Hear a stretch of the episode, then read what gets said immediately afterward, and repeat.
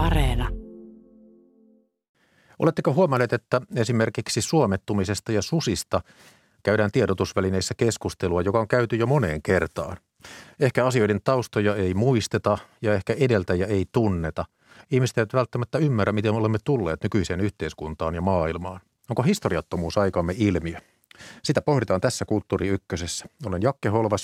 Tervetuloa kuuntelemaan.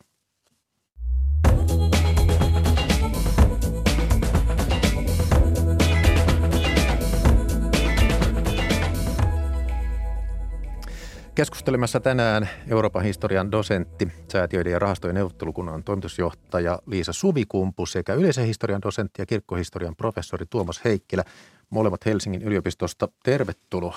Kiitos. Kiitokset. Kerron yhden esimerkin tähän alkuun. Yle pyörittää tv ja Areenassa kirjailija Jari Tervon toimittamaa sarjaa Kylmän sodan Suomi.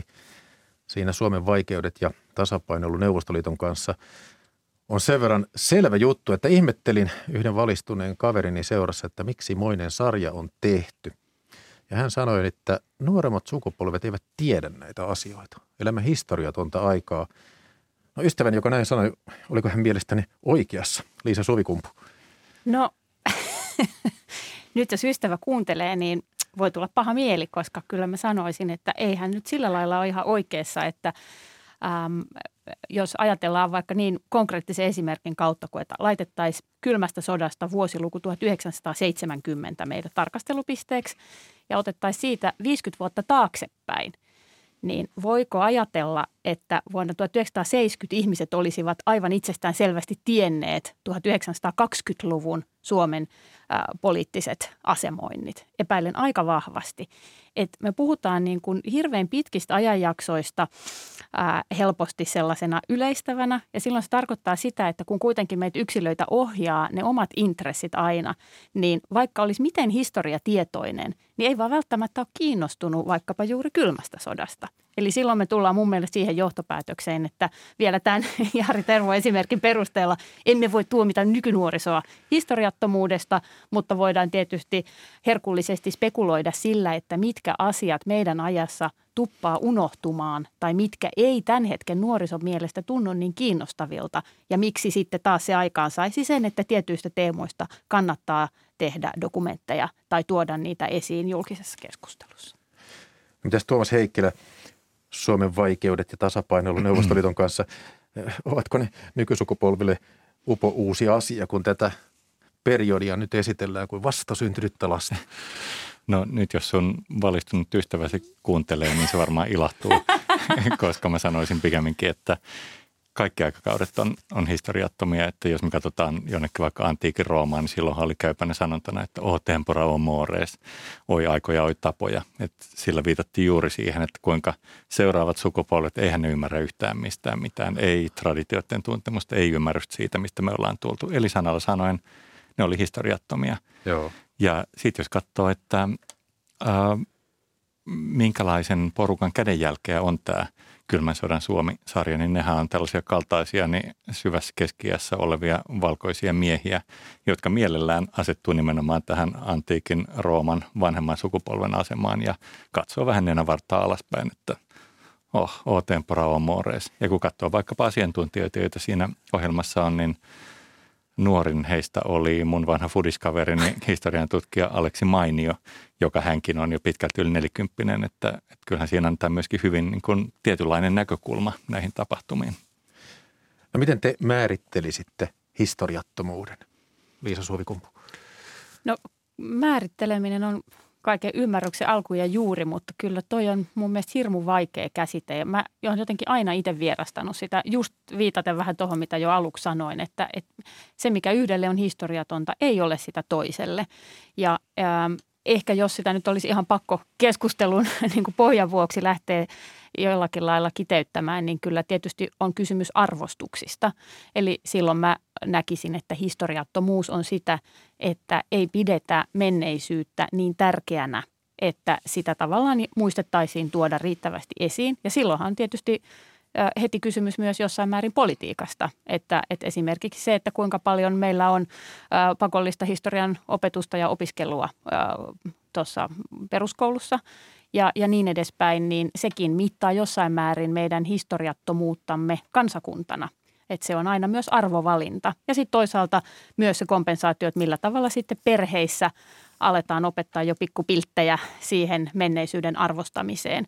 Mutta ää, määrittely on hyvin vaikeaa ja pitää oikeastaan tehdä sitten joka keskustelussa aina uudelleen. Niin, ajattelin itse ensin, että se jotenkin näin, että ei olla tietoisia menneisyydestä. Sitten luin netistä Erkki Tuomiojan esitelmän, jossa hän totesi, että, että tota, puuttuu näkemys siitä, mistä ja miten olemme tulleet sellaiseen maailmaan ja yhteiskuntaan, jossa nyt elämme. Miltä, miltä tämä määritelmä kuulostaa? Ihan kelpo määritelmältä. Ehkä mä vielä ajattelisin vähän Liisan jalanjäljessä laajempaakin määritelmää, että se on historiattomuus on näköalattomuutta ja se on tietyllä tavalla sellaista niin kuin elämän ja maailman lukutaidottomuutta, johon tietenkin liittyy just Erkki Tuomiojan mainitsema se, että ei, ei tajuta, mistä me ollaan tultu ja, ja sen takia ei oikein sitä suunnistaa ehkä eteenpäinkään. Ja toi on minusta super tärkeä pointti, jonka Liisa mainitsi, että tämähän on mitä tärkein yhteiskunnallinen kysymys, että, että minkälaisia asioita meidän yhteiskuntamme arvostaa. Ja kun itse tuolla yliopistolla tienaa kapea leipäänsä opettamalla nimenomaan historiaa, niin kyllä mua välillä vähän ärsyttää tai aika paljonkin ärsyttää ja hämmästyttää se, että kuinka esimerkiksi mun oma yliopistoni, Suomen suurin yliopisto, niin kuinka vähän se nostaa esille vaikkapa historian tutkimuksen tai ylipäänsä niin kuin humanististen tieteiden saavutuksia. Ja niin kuin sanottu, niin nämä on kauhean tärkeitä yhteiskunnallisia kysymyksiä, koska on tutkittu, että esimerkiksi ihmisten demokratiataidot kehittyy nimenomaan humanististen tieteenalojen, kielten, historian, filosofian, teologian, tämän kaltaisten alojen opintojen kautta. Mutta sitten pakko sanoa vielä tuohon, että, että tässäkin heti niin kuin me ajaudutaan puhumaan jotenkin vain meidän omista näkökulmista. Tietenkin olemme vangittuja omiin itseihimme, mutta mun mielestä se on kiinnostavaa, että esimerkiksi tuossa Museovirasto toteuttaa säännöllisin väliajoin tätä kulttuuriperintöbarometria, jossa kysellään suomalaisilta niiden arvostuksia menneisyydestä. Niin 90 suomalaisesta vastaa kysyttäessä arvostavansa suuresti meidän yhteiskulttuuriperintöä. Että sehän on niin mieletön tulos, tosi positiivinen tulos, joka liittyy tähän historiattomuuteen ja historian arvoon. Mutta sitten se on eri asia, että jos ajatellaan, että tuo on vähän sellaista juhlapuhe juttua, niin miten se sitten näkyy siinä käytännön teoissa. Ja siinä me ollaan nyt sitten ehkä vähän tässä niin kuin ongelmassa, että miten me arvotetaan sitä, että, että kenen historia on, on sitä, mitä arvostetaan. Ja, ja silti, jos ajatellaan, että esimerkiksi tämä kuuluisa nykynuoriso, niin, niin mitä jos se vaikkapa arvostaa äärettömän paljon vaikkapa tietyn populaarimusiikin taustaa – ja tietää kaiken siitä, mm. mutta sitten sille on vähän hatarammalla pohjalla vaikkapa juuri kylmän sodan pitkät linjat ja, ja syyt ja seuraukset, niin voidaanko me sitten silloin sanoa, että no niin, nykynuoriso on historiatonta, koska se ei tiedä tällaisesta yhteiskunnallisesta, poliittisesta kehyksestä riittävästi, vaikka se samaan aikaan tietäisi jostakin ilmiöstä hyvinkin paljon – ja kuitenkin ilmiön kauttahan me päästään konkreettisesti käsiksi siihen, että mikä tekee meistä meidät tänä päivänä, mikä on sen tämän päivän nykynuorison ö, nimittävä tekijä ja niin edespäin. Et nämä on ihanan kompleksisia kysymyksiä, siksi tästä on niin kiinnostavaa puhua. Joo, otin myös tämän Kylmän sodan Suomi-sarjan sen takia, kun siinä puhutaan, että tulee mieleen rähmällään olo ja tässä sarjassa sanotaan, että suomettumisen vuodet eivät ole kunniakas aika Suomen historiassa. Niin tässä on lähinnä tämmöinen, että tästä tulee pikkasen mieleen tämmöinen iltapäivälehtitasoinen itsestäänselvyyksien sanominen, että ikään kuin kohta kerrottaisiin, että suurena löytynyt, että Kekkonen oli aika määräilevä hahmo, jos ymmärrät, että, mutta tämä ei teidän mielestänne vielä ole historiattomuuden merkki, että ladellaan tavallaan tällaisia aika selviä asioita. No ei mun mielestä, koska sitten ollaanhan me nyt oikeasti siinä, että, että että tavallaan ihanaa, että Kekkonen alkaa mennä sinne niin kuin yhdeksi jonon jatkoksi myöskin. Että, että tietyllä tavalla tämä just osoittaa sitä historiaymmärrystä, että mikään yksi asia tai ilmiö ei, ei nouse niin kuin liian suureksi. Joo. No hei, niin, ole hyvä. Niin, oli vain sanomassa, että, että kauhean mielenkiintoista aina katsoa, että minkälaisia asioita menneisyydestä nostetaan esille, että – me kaikki tunnetaan se kulunut sanonta, että jokainen sukupolvi kirjoittaa historian uudelleen ja se tietenkin näkyy kauhean konkreettisesti nyt vaikkapa tässä kylmän sodan Suomi ohjelmassa, että nyt on aika luoda silmäys näihin menneisiin vuosikymmeniin ja, ja tehdä ikään kuin tilinpäätöstä meidän tämänhetkisistä mielenkiinnon kohteista ja meidän nykyistä oloista lähtien, että aina jos jotakin nostetaan menneisyydestä esille, niin se kertoo tietenkin jotakin menneisyydestä, mutta ennen kaikkea se kertoo jotakin tästä meidän omasta ajasta. Että me ollaan kiinnostuneet sellaisista seikoista menneisyydessä, jotka on jollakin tavalla jänniä ja tärkeitä meidän mielestä nykyisyydessä. Ja tietenkin voidaan kysyä, että miksi juuri nyt kylmä sodan Suomi? No mutta tähän pakko vielä ottaa taas tämä mun niinku ajatusleikki siitä, että mentäisiin taas sit 50 vuotta vielä kauemmas taaksepäin, niin eikö se olisi ihan hyvä, että esimerkiksi vuoden 1918 tapahtumista olisi tehty 50 vuotta niiden jälkeen vähän vastaava mm. sarja, jolloin me oltaisiin päästy vähän aikaisemmin purkamaan siihen liittyviä kysymyksiä ja tämmöistä, jos nyt ajatellaan kansallisen trauman olemassaolomahdollisuutta, kun tuntuu siitä, että piti odottaakin sata vuotta, koska aika ei ollut ihan oikea. Niin tämä on musta hirmu kiinnostava kysymys jotenkin sitten taas sen historiat osattomuuden suhteen, että mihin asioihin ei syystä tai toisesta puututa, mm. mitä asioita ei nosteta esiin. No mä kerron toisen esimerkin. Kulttuurikköisessä oli kirjailija Anja Snellman, joka pohti, että onko nykyfeminismi historiatonta. Hän kirjoitti 41 vuotta sitten vesikoisromaanin Sonja O. kävi täällä – Siinä uudisti naiskuvaa, kirjoitti naisen moninaisuudesta, mutta antoi tunnustusta Eeva Kilvelle, Märta Tikkaselle, Tytti Parrakselle ja tällaisille edeltäjille. Ja sitten hän sanoi kulttuurikköisessä, että nykyfeminismissä historiattomuus vaivaa. Kaikkia ei ole keksitty 2020-luvulla. Täytyy muistaa, että on kaiken värisiä naisia, jotka ovat aloittaneet asiat 50-60-luvuilla – ja totesi myös, että autofiktiosta puhuminen on historiatonta, koska vuosikymmeniä, vuosisatoja on kirjoitettu oma elämänkerrallisia tunnustuksellisia kirjoja. No tässä oli pari uutta esimerkkiä historiattomuudesta, eli tietty muoto nykyfeminismistä ja sitten autofiktio. Mitä ajatuksia Snellmanin sanat teissä herättävät, Tuomas Heikkilä? Oikein viisaita sanoja, ehdottomasti. Ja, joo, mä ajattelen myös sitä, että, mutta että onko se sitten niin kuin historiatonta – että mm, ehkä mä näen sen vaan taas sellaisena, että, että jokaisen sukupolven on tarpeen käsitellä juuri omalta näkökannaltaan ne samat asiat uudelleen ja uudelleen. Että silloin ää, kaikki ammattiviestijät tietää, että toisto, toisto, toisto on, on niin kuin kaiken viisauden alku. Ja mä en näe tätä ehkä sellaisena niin kuin kauhean kielteisenä asiana. Ja, ja mietin tietenkin, että onko tämän kommentin takana jotenkin kaipaus suurempaan arvostukseen niille aikaisemmille eh, feministeille vai mikä siinä on ollut pontena todeta näin, vaikka mä ihan samaa mieltä, että Joo. tietenkään niin kuin, todellakaan feminismiä ei ole keksitty tässä eilen, mutta että, että se on jotenkin, ei tarvitse ehkä lähteä ihan niin mustavalkoisesti tarkastelemaankaan sitä asiaa. No, yksi esimerkki on sitten tuota Afrikka. Tämmöinen Eeva Ennen-niminen henkilö väitteli pari vuotta sitten Tampereen yliopistossa peruskoulu oppikirjojen maailmankuvasta ja siellä oppikirjoissa Afrikka on näkymätön, köyhä ja historiaton.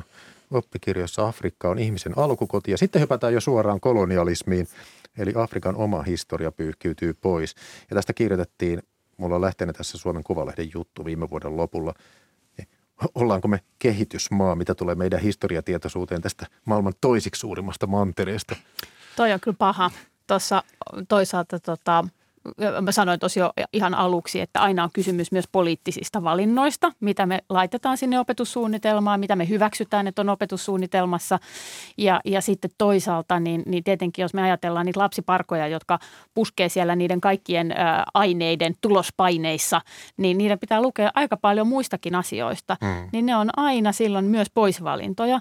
Ja, ja tietenkin se on ansioksi, että asia on nostettu esille ja, ja toivon hartaasti, että sitten siihen voitaisiin niin kuin saada jotakin jotakin laajennusta, mutta ymmärrän myös sen, että sitten se tarkoittaa taas jonkun toisen jutun poisjättämistä. Joo. Ja silloin me ollaan vähän siinä, että, että sitten yhtä hyvin me voidaan tarkastella niin kuin ihan läheltä sitä, että, että Ruotsissa tehtiin jo aikoja sitten se päätös, että historian opetus aloitetaan äh, 1809 vuodesta. Eli tämän, ruotsalaiset eivät siellä tiedä esimerkiksi yhteistä yli 600 vuoden historiansa Suomen kanssa.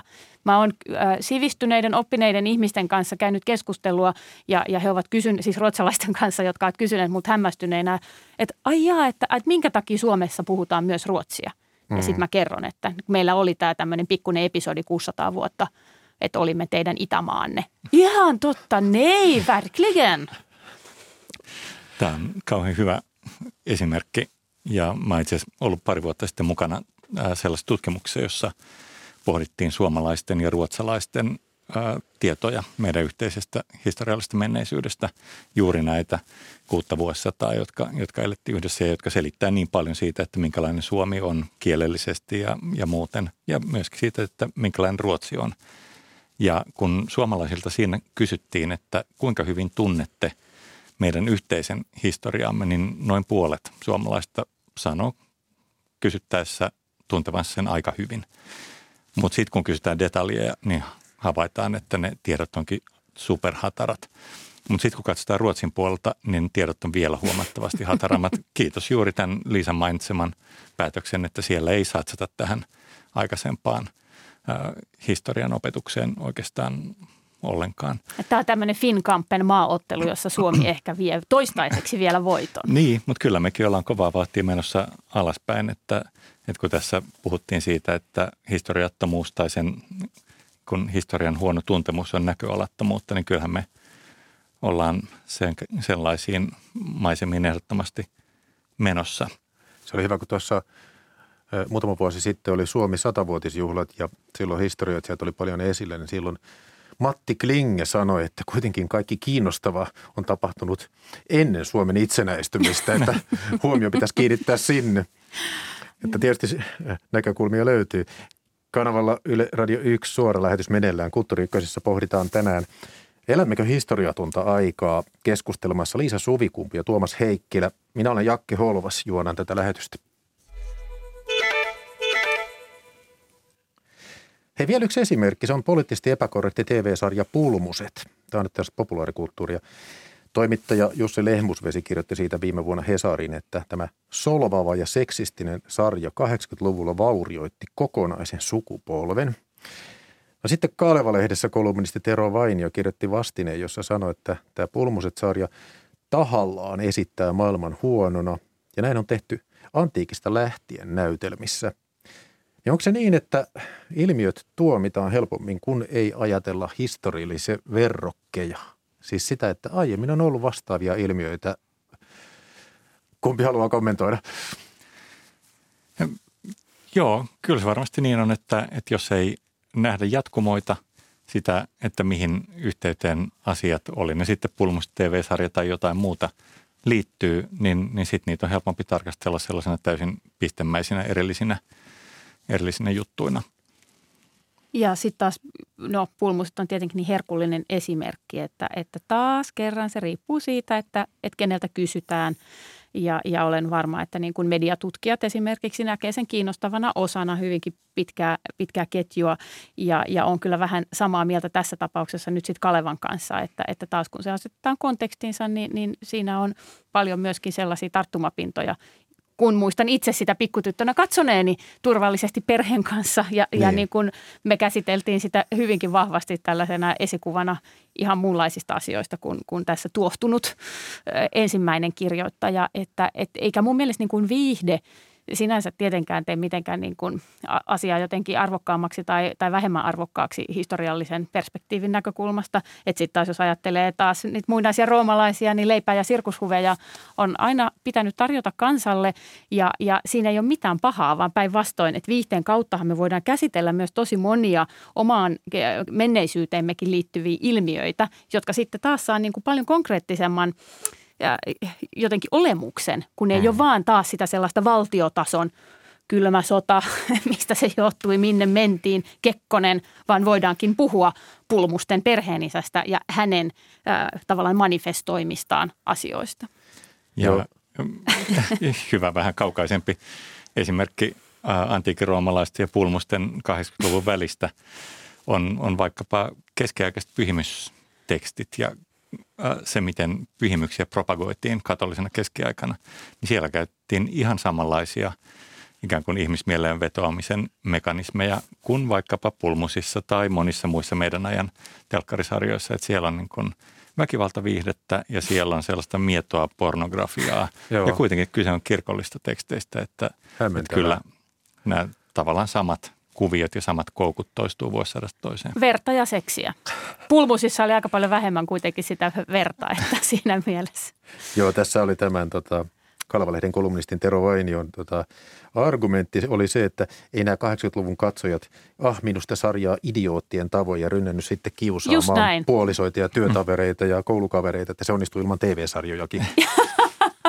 Niinpä.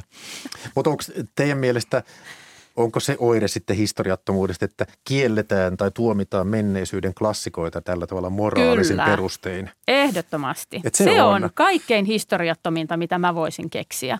Et silloin taas puuttuu juuri se taju, että jos halutaan estää ihmisiä tekemästä jotakin hölmöyksiä, niin kieltäminen ei ole se tapa. Mutta samaan aikaan se on kaikkein inhimillisintä, mitä on, että kyllähän meitä kaikkia vaivaa sellainen jotenkin vähän lapsellinen edistysusko, että me ajatellaan, että – 2020-luku on kauhean paljon kehittyneempää aikaa kuin vaikka 2000-luku tai 1900-luku. Että ajatellaan, että koko ajan kun maailma kehittyy hiljalleen parempaan päin, että silleen ihmistä ajattelee noin keskimäärin, että se on yksi tällainen kauhean vahvasti ihmismielessä oleva piirre. Ja toinen on sitten taas sellainen jännä menneisyyden nostalgisointi, että halutaan nähdä, että aa, kyllä ennen olimme niin kuin tärkeämpien arvojen äärellä ja ja tämän kaltaisia, että kyllä menneisyys on tietenkin niin loputon arre, että, että sinne voi kukin soveltaa omaan mielenmaisemansa. No ajattelin vaan, että luulisin, että teitä historioitsijoina tota, harmittaisi tällainen moralisoiva ja tuomitseva tyyli, kun Tuossa tämä Yle esitetään Jari Tervon toimittaman sarjan Kylmästä sodasta, niin sitten politiikasta.fi julkaisussa neljä historioitsijaa kirjoitti siitä vastineeksi artikkeli, jossa he kutsuivat sitä nimenomaan moralisoivaksi ja tuomitsemiseksi. Eli tässä on vähän samaa historiointia kuin niin kuin, taistolaisten tutkiminen, jossa kaivetaan ne ruumiit haudasta seivästettäväksi vielä kerran, mm. niin eikö teitä tällainen harmita, että voisiko tehdä vähän neutraalimmin, että se ei ole vaan sitä, että otetaan siksi, että voidaan jahdata ne jälleen kiinni? Harmittaa. Se on ehkä kaikkein pahinta, että se on vähän samaa kuin se, että kielletään asioita ja koetaan, että se on niin kuin helpoin ja voimakkain tapa kontrolloida ihmisiä. Niin toinen asia on ehdottomasti sitten tämä tällainen tuomitseminen. Ja siinä mä luulen, että tulee myöskin, toivon, että tulee suurin ero ammattihistorioitsijoiden ja, ja niin sanottujen amatöörien välillä, että, että kaikki kunnia Jari Tervolle jota arvostan tosi paljon kirjailijana ja taiteilijana, mutta että ammattitutkijahan hän ei kuitenkaan ole ja, ja sillä tavalla se ehkä niin kuin välittyy siitä, siitä tyylilajista, joka tietenkään hänen tapauksessaan ei koskaan voi olla varma, että onko kysymys myöskin tahallisesta niin kuin provokaatiosta, niin, mutta että ammattihistorioitsija ei mieluiten koskaan asetu tuomarin rooliin. Se ei ole hänen tehtävänsä. Tieteilijänä – hänen tehtävänsä on tuoda esille mahdollisimman neutraalisti ja kiihkottomasti niitä tosiasioita, jotka perustuu tieteelliseen metodiin ja sen jälkeen tehdä niistä johtopäätökset ja asettaa ne sitten tiedeyhteisön arvioitavaksi, jotta tiede, itseään korjaava tiede pystyy sitten taas arvioimaan ja se seuraava sukupolvi tekee sitten sen oman arvionsa ja ehkä kirjoittaa samasta ilmiöstä aivan uudenlaisen tulkinnan. Mutta tässä on se ero, että, että historioitsija ei, ei tuomitse – ja mulle esimerkiksi henkilökohtaisesti niin kuin historian tutkimuksen kiehtovuus ja se intohimo, mikä mulla siihen liittyy, niin on jotenkin aina sitä, että mä haluan ymmärtää menneisyyttä ja mulla on paljon pienempi tarve selittää sitä. Mun mielestä se, se on niin kuin hurmaava se fiilis, kun mä ymmärrän jotakin menneisyydestä tai menneiden ihmisten motiiveista ja teoista. Eikä, en, en mä halua selittää, että mikä johti mihinkäkin. Että se ei ole se itse tarkoitus.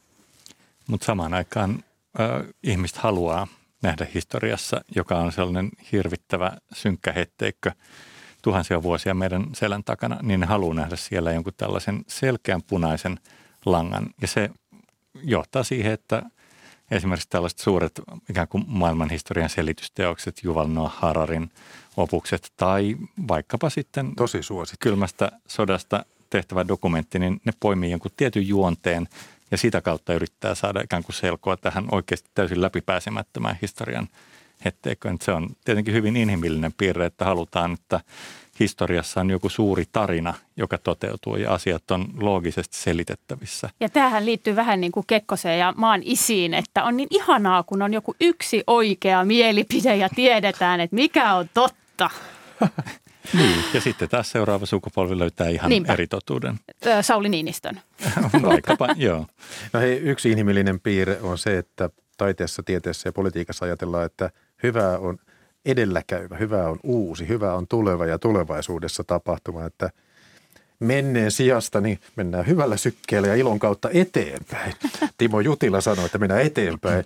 No minkä verran tällainen asenne on vallalla nykyään? Voiko tästä puhua yleisesti, että, että on kauhea innostus ja jännitys vaan suurta ja tuntematonta tulevaa kohti, että ei oikein katsota sinne taakse? Onhan sitä ihan mielettömästi meidän, meidän ajassa, niin kuin varmaan on ollut monessa muussakin ajassa. Ja se on Mutta musta... silloin ei ollut älypuhelimia ja satelliitteja ja tällaista, että ei voi odottaa jotain hienoa. Tai en tiedä, ehkä silloinkin odotettiin.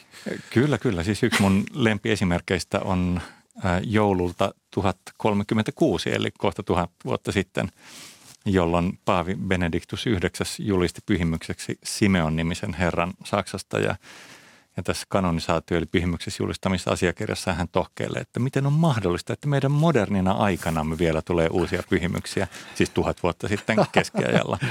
Että aina ihmiset on kuitenkin ajatellut vähän samaan tapaan. Joo.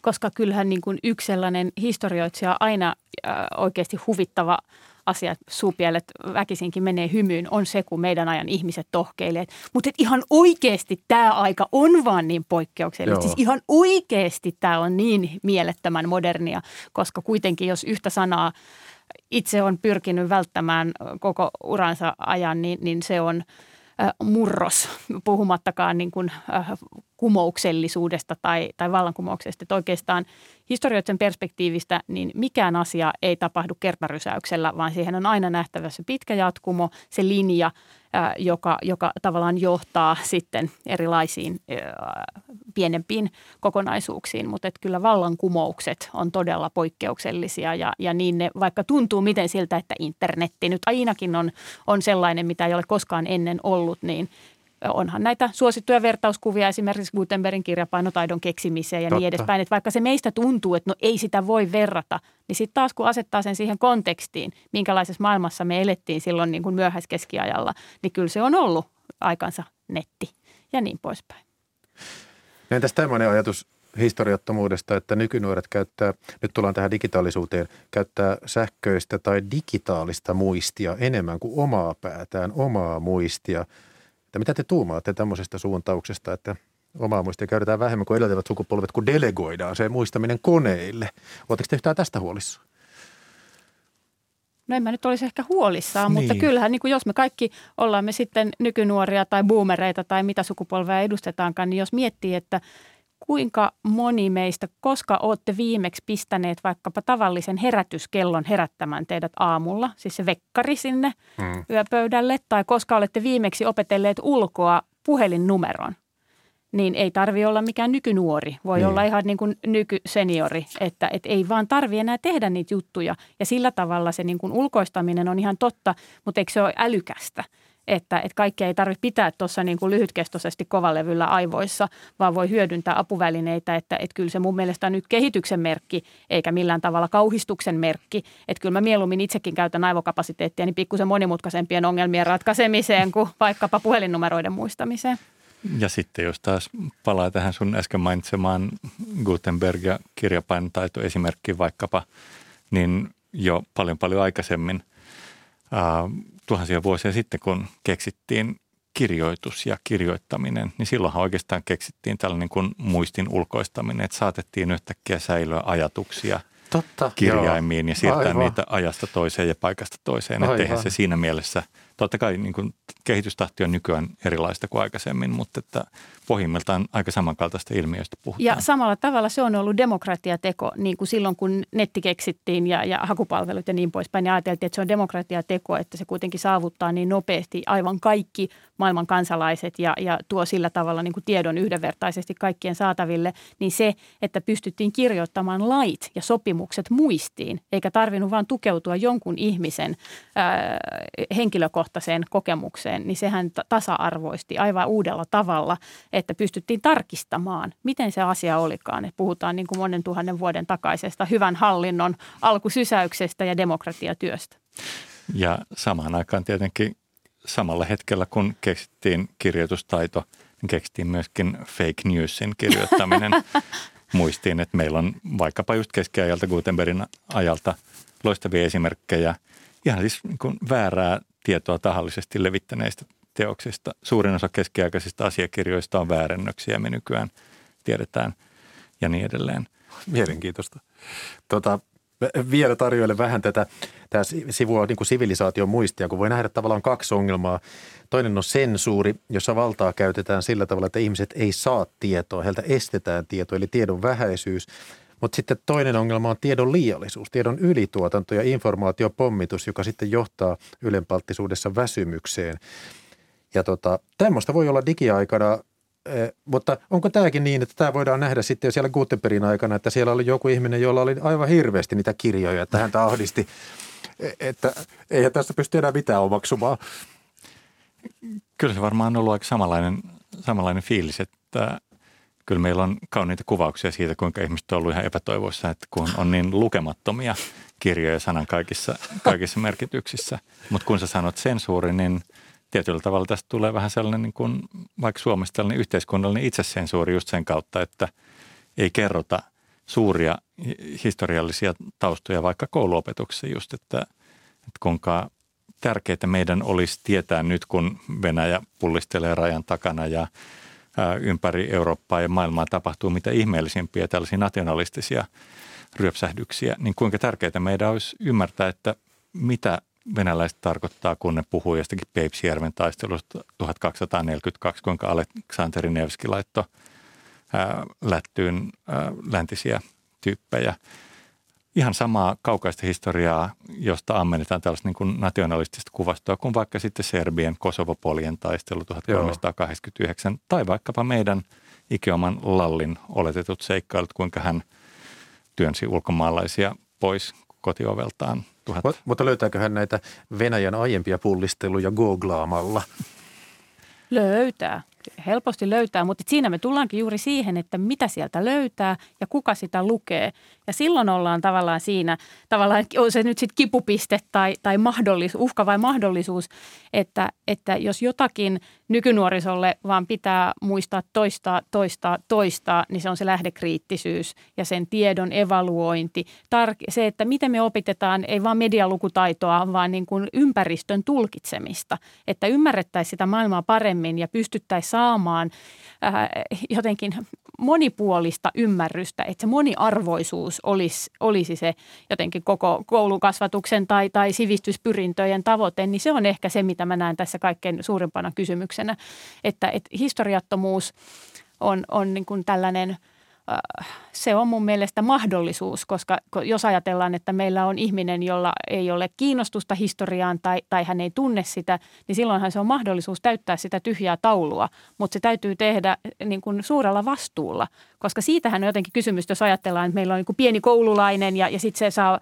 pääsee käsiksi historian opetukseen, niin yhtäältä mä toivon, että sillä on mielettömän inspiroiva historianopettaja, jolla on sekä taitoa että intohimoa siihen alaan sillä tavalla, että se saa niin kuin sähköistettyä sen luokan tunnelman ja kaikki syöksyy sinne hissan tunnille, koska siellä saa niin mielettömän kiinnostavaa tietoa.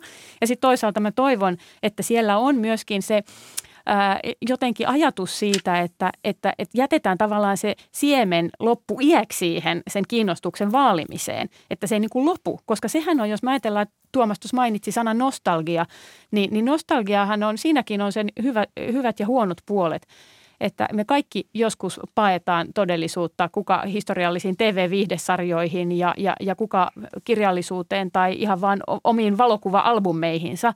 Mutta sitten toisaalta nostalgiassa on myöskin ne vaaran puolet, joihin ehkä nyt sitten just viitattu Venäjän tilanne on niin kuin hyvä vertailukohta, että jos nähdään se oma kunniakas kansallinen menneisyys sellaisena tavoiteltavana niin kuin paluun paikkana, niin, niin silloin se nostalgia on hirvittävän vaarallinen polttoaine. Ja, ja siksi se, että, että satsattaisiin medialukutaitoon ja lähdekriittisyyteen riippumatta siitä, että tehdäänkö se hissan tunnilla vai vaikka matikan tunnilla, niin on aivan kaikki kaikessa. Että tavallaan tämä niin kuin tutkitun tiedon menetelmien tuominen – sen kokemusasiantuntijuuden rinnalle, niin sitä mä pidän ehkä sivistyskansan kaikkein tärkeimpänä tavoitteena. Ja se on mun mielestä kysymys, jota ei voi liikaa toistaa, toistaa, toistaa. Liisa Sovikumpi ja Tuomas Heikkilä. Ilmeisesti teistä voi nyt tehdä se tulkinna, että te ette ajattele niin, että vanhat ja elämää tota, nähneet ovat niitä viisaita ja sitten nuoret ovat näitä historiattomia. Näin on. ei millään muotoa. Me opitaan joka päivä uutta ihan omilta pikkulapsiltammekin. kyllä, kyllä. Ja ehkä vielä ihan konkretisointina tuohon, mitä, mitä Liis sanoi äsken liittyen tähän ikään kuin tyhjän taulun täyttämiseen ihmismielessä, niin, niin kyllähän siitä on aika vaarallisia esimerkkejä vaikka Suomessakin, että kuinka tämä etnonationalismi vannoo sen nimiin, että olisi ikään kuin muka olemassa joku tällainen alkuperäinen oikea suomalaisuus ja sillehän heikäläisillä määritelmäkin, että oliko se, että täytyy olla pelkästään – lainausmerkeissä suomalaisia sukujuuria, oliko se vuoteen 1300 saakka tai jotain tällaista yhtä absurdia.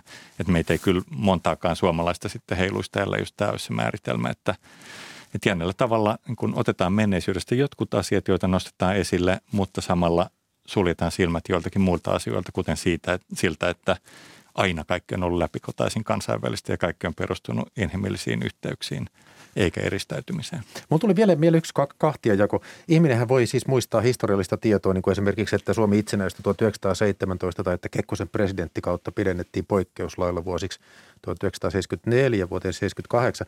Mutta historia voi olla myös tällaista traditiotietoisuutta, traditiotuntemusta, kansanperinnettä, niin kuin se, että kouluissa lauletaan suvivirsi – juhannuskoivut ja tällaista. Mitäs jos tämä jälkimmäinen unohtuu, tämmöinen toistettava elävä historia unohtuu ja perinne? Onko se historiattomuutta, haittaako se? No eikö yksi niin perinteen tunnusmerkki ole se, että, että se elää niin kauan kuin sitä pidetään tärkeänä? Ja, ja silloin kyllä äh, mun mielestä, jos nyt siitä suvivirsi – hautautuisi unholaan tulevien sukupolvien käyttämättömyydessä, niin so be it. Että sitten se on tarkoitettu. Sitten sillä ei ole enää merkitystä eikä sillä ole arvoa. Ja, ja sitten se on sen ajan tulkinta. Että sitten sen tilalle on tietenkin tullut jotakin muuta. Mutta että lohdutukseksi niille, joita nyt tällainen asia vaikka kauhistuttaisi, niin voi sanoa, että kyllähän tavat ja kulttuuri muuttuu kaikkein hitaimmin.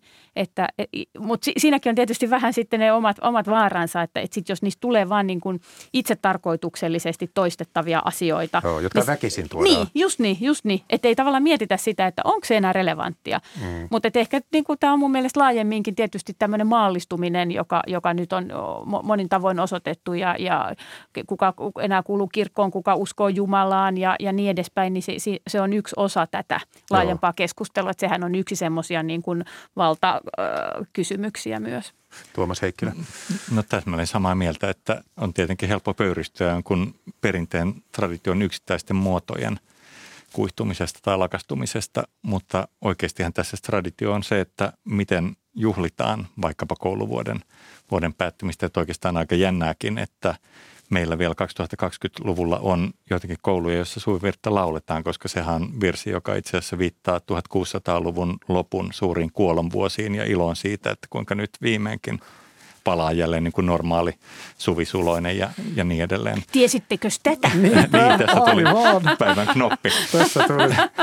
Kuuntelitte kanava Yle Radio 1 ohjelmaan Kulttuuri Ykkönen täällä aiheena historiattomuus keskustelemassa Liisa Suvikumpi ja Tuomas Heikkilä ja juontaja olen minä Jakke Holvas. Tämä on suora lähetys.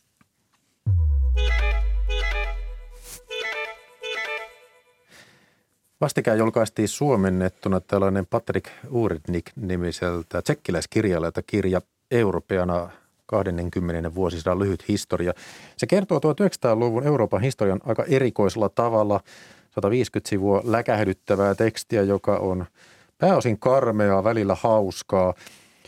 Kerro vähän tästä. Siinä kirja kertoo esimerkiksi rottien mysteerin ensimmäisessä maailmansodassa, ruumiiden hävittämisen tekniikan toisessa maailmansodassa. Sitten siinä on neuroottisuuden ja masennuksen vuosikymmenet, tekotieteellisen skientologian ja eugeniikan outo menestys ja miten esimerkiksi eri vuosikymmeninä seksi esitettiin elokuvissa – Liisa Suvikumpu, olet lehteillyt ainakin tätä Urennikin teosta. Miltä se vaikuttaa?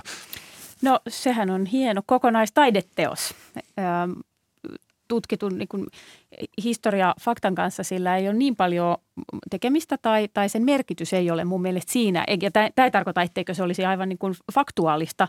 Se, se on aivan tavattoman mielenkiintoisista faktoista koottu, mutta kyllähän sen pointti on olla tällainen elämys ja, ja, ja ikään kuin sellainen sammio, josta sitten jokainen tulkitsija löytää itselleen kiinnostavimmat osat. Että sillä tavalla se rinnastuu tämmöisen niin kuin taideelämyksen äärellä olemiseen. Ja, ja sehän on tota, ilmestynyt alun perin jo, jo, jo tota parikymmentä vuotta sitten ja se on käännetty lähes 40 kielelle. Että se on myöskin tällainen niin kuin mega kansainvälinen bestseller ja se on musta hienoa, Joo. koska se taas kertoo siitä, että, että historia ja, ja niin kuin menneisyys pitää osata kertoa sellaisilla tavoilla, että se koskettaa mahdollisimman monenlaisia ihmisiä. Et niin kauan kuin me esimerkiksi Suomessa kirjoitettaisiin vain itse, vain me suomalaiset kirjoitettaisiin Suomen historiaa patalakit päässä ja, ja niin kuin virsut jalassa, niin, niin me oltaisiin todella suuressa vaarassa tulla pelkiksi nimenomaan tämmöisiksi niin kuin nostalgikoiksi, jotka eristäytyy siihen omaan menneisyyteensä, kun sen sijaan historian kaikkein hienoimmat opetukset on – moniarvoisuuden ja, ja, ja tavallaan niiden suurten linjojen ymmärtämisessä, että miten mikään ilmiö, asia, paikka, ihminen ei ole eristynyt saari, vaan siihen aina liittyy niin kuin kauhean monet muutkin tekijät. Ja, ja tämä Europeana on, on kyllä sillä lailla niin kuin tosi kiehtova, että vaikka sitä on vähän jopa raskas lukea, ja, ja niin kuin en usko, että se välttämättä hirveän monta ainakaan tässä mainitun nykynuorison edustajaa innostaa varsinaisesti äärelleen, niin siitä kuitenkin voi saada varmaan monia ideoita.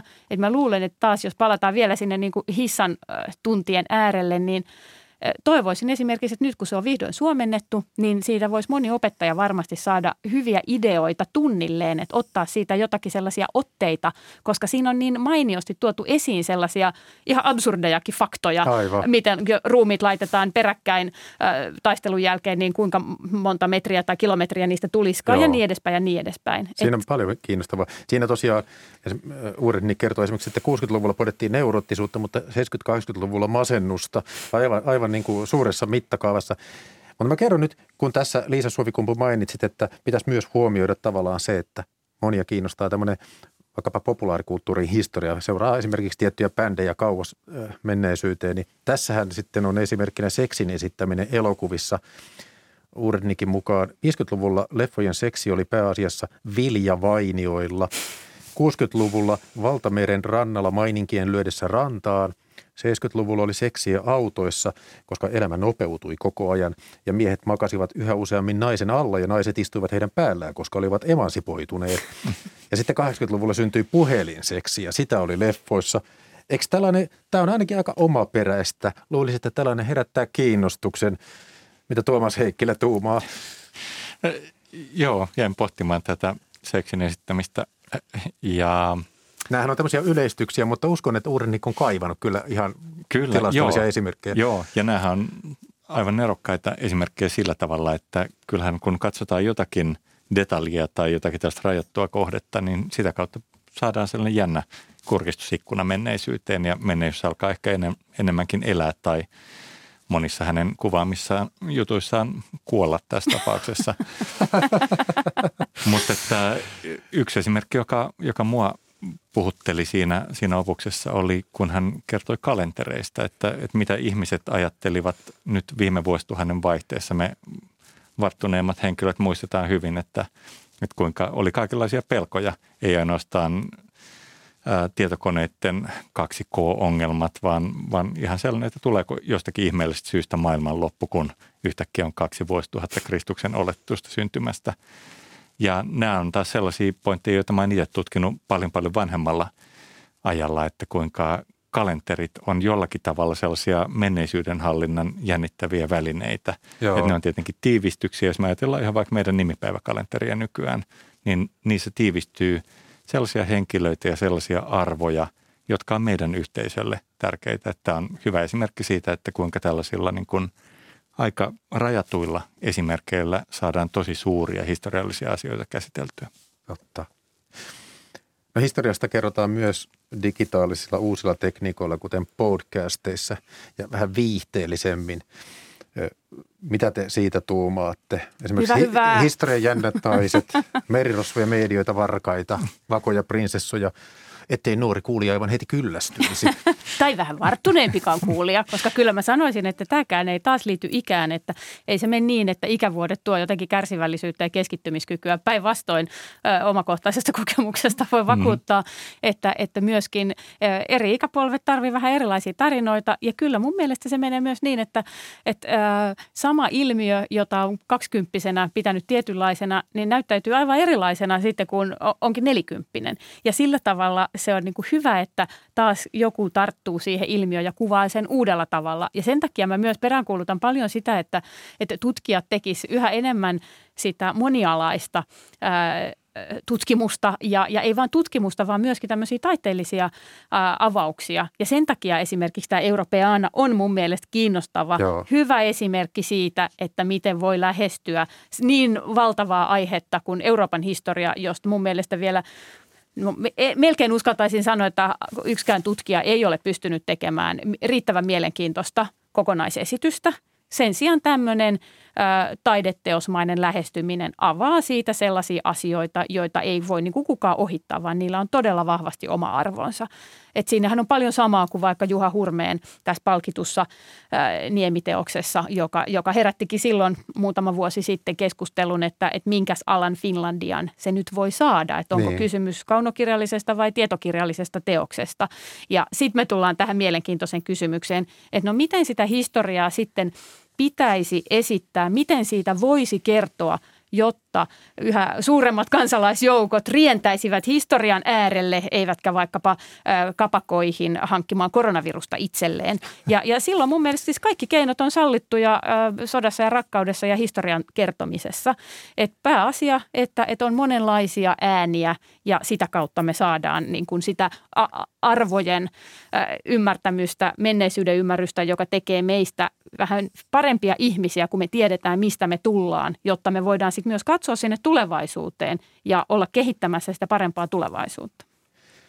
Tuota, tuleeko teille muutama esimerkkejä mieleen siitä niin, että, että jos historia olisi vähän katsottu, niin sieltä olisi opittu ja vältetty joku ö, fataali tapahtuma? Toi on kyllä paha. Tai koetteko, että nyt pitäisi seurata jotain tiettyjä asioita, katsoa vähän historiaa ja sieltä oppisi jotain? Mä voin heti vetästä tähän väliin, sillä kun no, Tuomas miettii, joo. kun Tuomas vielä, mä näin hänen hengittävän sisään, eikä vielä joo, ulos, niin mä sanon äkkiä, että, että tota, tietenkin kulttuuripolitiikka, että kaikki paukut nyt Suomen kulttuuri- ja taidealan kehittämiseen, koska jos katsotaan sinne reilun sadan vuoden taakse, jolloin nuori Suomi oli rakentamassa itsenäisyyttään ja, ja niin kuin mitkä toisaalta olivat sitten ne välineet, jolla myöskin Suomen yhtenäisyys rakennettiin uudelleen raskaiden vuosien jälkeen, viittaa vuoden 18 tapahtumia ja niin edespäin, niin kyllähän se on ollut nimenomaan kulttuurinen ja kulttuurihistoriallinen menneisyys, ne, ne yhteisiksi koetut asiat ja ilmiöt ja varsinkin taide eri muodoissaan, että siinä vaiheessa kun kaikki yhdessä keskittyy miettimään taiteen herättämiä hyvinvointivaikutuksia, niin silloin jää paljon vähemmän aikaa tyhmyyksille, eli, eli riidoille ja, ja kaikelle huonolle tässä maailmassa. Että sinne vaan. Siitä voisi mun mielestä oppia valtiolliset satsaukset taide- ja kulttuuripolitiikkaa isommiksi ja yhteistä ymmärrystä siihen puoleen muutenkin. Hei Tuomas Heikkilältä voisin kysyä tällaisista, tuleeko sinulle mieleen mitään asioita historian tutkimuksessa, joita sä luulet, että lähiaikoina tullaan kirjoittamaan uudelleen, vaikkapa ihan sillä sektorilla, joka on itsellesi tuttu. Että mikä, Eikö mä saa vastata tähän edelliseen? Vastaa, vastaa. Selvä, kun mä nyt lopetin tämän sisäänhengityksen okay. ja, ja pääsen vastaamaan, niin, niin totta kai historia on tavallaan se kuin ainoa terraario, jossa me voidaan katsoa, että, että miten ihmiset suurin joukoon on, on toiminut ja miten reagoi erilaisiin asioihin. Joo. Ja ehkä tärkeimmät asiat, jotka on aina mennyt käsi kädessä yhteiskuntien menestyksen kanssa, on kuitenkin suvaitsevaisuus ja sopusointu muiden kanssa ja muilta oppiminen. Et jos katsoo vaikka mun leipälajieni Euroopan keskiajan historiaa, niin syy, minkä takia keskiajan mittaan Euroopasta kehitty Rooman valtakunnan takamaasta maailman valtias keskeinen lopussa ja suurten löytöretkien aikaan, niin se oli nimenomaan se, että päinvastoin kuin monet kuvittelee, niin ei oltu tiukkapiposia, omaksuttiin innokkaasti muualta tulevia vaikutteita ja pyritty olemaan sopusoinnussa. Että ne on selvästi tällaiset menestyksen avaimet. Mutta haluatko sä, että mä ennustan tulevaa vai otaks puheenvuoron? Mä otan viimeisen, viimeisen kysymyksen teille. Tämä, Matti Klingeltä tällainen sitaatti, tota, että ennen oli sellainen käsite kuin yleissivistys, ja se tarkoittaa tietoa, joka valistuneen kansalaisen pitäisi hallita. Yleissivistykseen kuuluvat vissit kielitaidot sekä historia ja jossain määrin myös taiteiden harrastus. Historia on siinä aivan keskeisessä asemassa. Voi olla vähän klisee, mutta taitaa olla juuri näin. Niin sitten vielä lopuksi tämmöinen, että kenen tehtävä on sitten valaa ihmisiin historiatietoisuutta – Liisa mainitsi medialukutaidon, mutta osaatteko te sanoa, ketkä on vastuullisia?